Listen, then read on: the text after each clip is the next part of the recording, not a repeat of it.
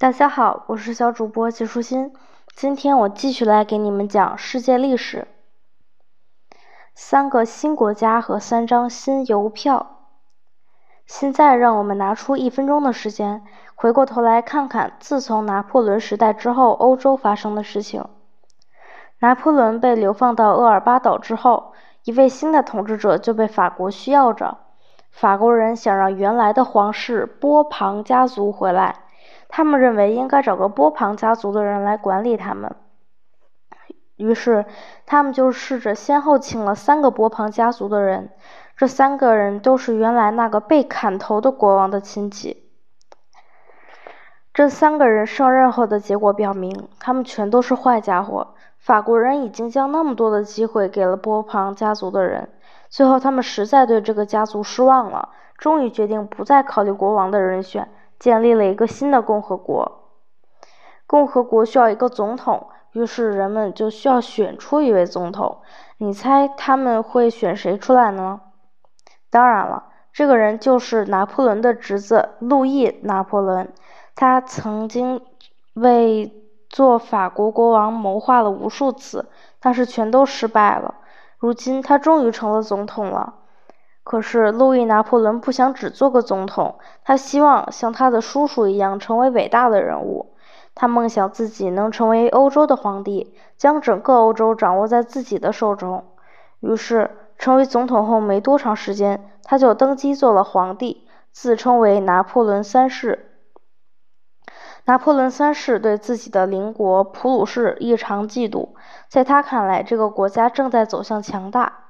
此时，普鲁士的国王名叫威廉，他异常的能干。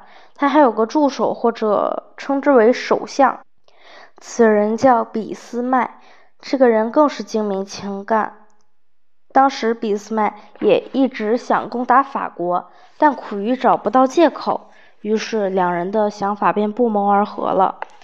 一八七零年，两个国家之间展开了一场激烈的战争。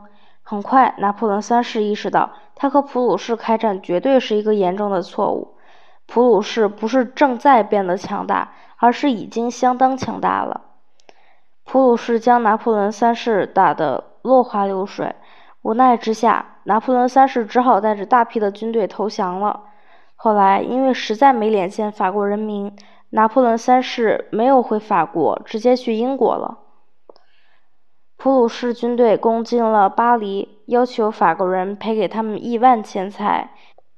因为一些法国的城市不愿意拿出这笔钱，于是俾斯麦就将这些地方的领袖人物抓起来排成一行，告诉他们，倘若不能筹到规定数额的钱，这些人就会被枪毙。无奈之下，法国人交了赔款。不过，令人震惊的事情是，他们居然就在两年之内。付清了这笔巨大的款项，虽然款项付清了，但是法国人民对于被普鲁士人威逼的情形却永远铭记在了心里。于是，这个国家在很长的一段时间都是死敌。因为这场战争发生在法国和普鲁士之间，于是历史上称之为普法战争。普鲁士附近有一些小国，这些小国被称为德意志邦国。尽管这些国家的人民之间都有相近的血统，而且说的也是同一种语言，但他们却各自为政。因为战争的原因，这些德意志邦国首次被普鲁士联合在了一起，组成了一个强大的国家——德国。德国令其他的国家惧怕，因为它有一支强大的军队。德国的士兵个个都英勇善战。威廉当上了整个德国的皇帝，被称为了神圣罗马帝国皇帝。在法国的凡尔赛宫，他举行了加冕仪式。法国人认为德国人能赢得这场战争的原因在于，他们有很多公立学校，孩子们可以在学校里接受系统的教育。此外，德国人训练战士的方法也很先进，于是法国着手在各地建立公立学校。并且模仿德国人的方式对军队进行训练。他们之所以这样做，就是为了下一场战争。从此之后，法国成为一个共和国，人民推选出总统和议会。皇帝不再为法国人民所需要。在那时候，意大利是几个小邦国的集合，而不是像如今这样是一个统一的国家。如同当初的德国一样，其中的几个邦国已经独立，还有几个分别被法国和奥地利统治着。维克多·艾曼努尔就是其中一个邦国的国王，他想将意大利所有的邦国都统一起来，如同德国一样，组成一个独立的国家。他有两个得力助手，他们是首相加富尔和加里波第。加夫尔具有杰出的政治才能，加里波第是一位深受百姓爱戴的草莽英雄，人们称他为“红山大侠”。加里波第曾经在纽约城里做过制蜡工，他虽然总是很贫穷，却行侠仗义，他人缘极好。所以，每当他召唤战士们和他一起为心爱的意大利并肩作战时，人们马上就会聚集到他的身边，随时准备战死沙场。最终，维克多·艾曼努尔、加夫尔和加里波第这三个人成功的将意大利统一了。意大利人为他们树立了纪念碑，还将街道的名字用他们的名字命名。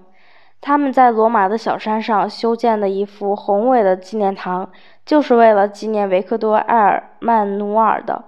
从那里可以俯瞰全城。当初在建造这个纪念堂的时候，人们就想让这个建筑更加的宏伟壮观，一定要超过伯里克里时代雅典的建筑和文艺复兴时期意大利的建筑。如果你集邮，倘若你能找到这个时期三个国家发行的邮票，那就太有意思了。记好了，这三个辞旧迎新的国家分别是新法兰西共和国、德意志联邦共和国和意大利共和国。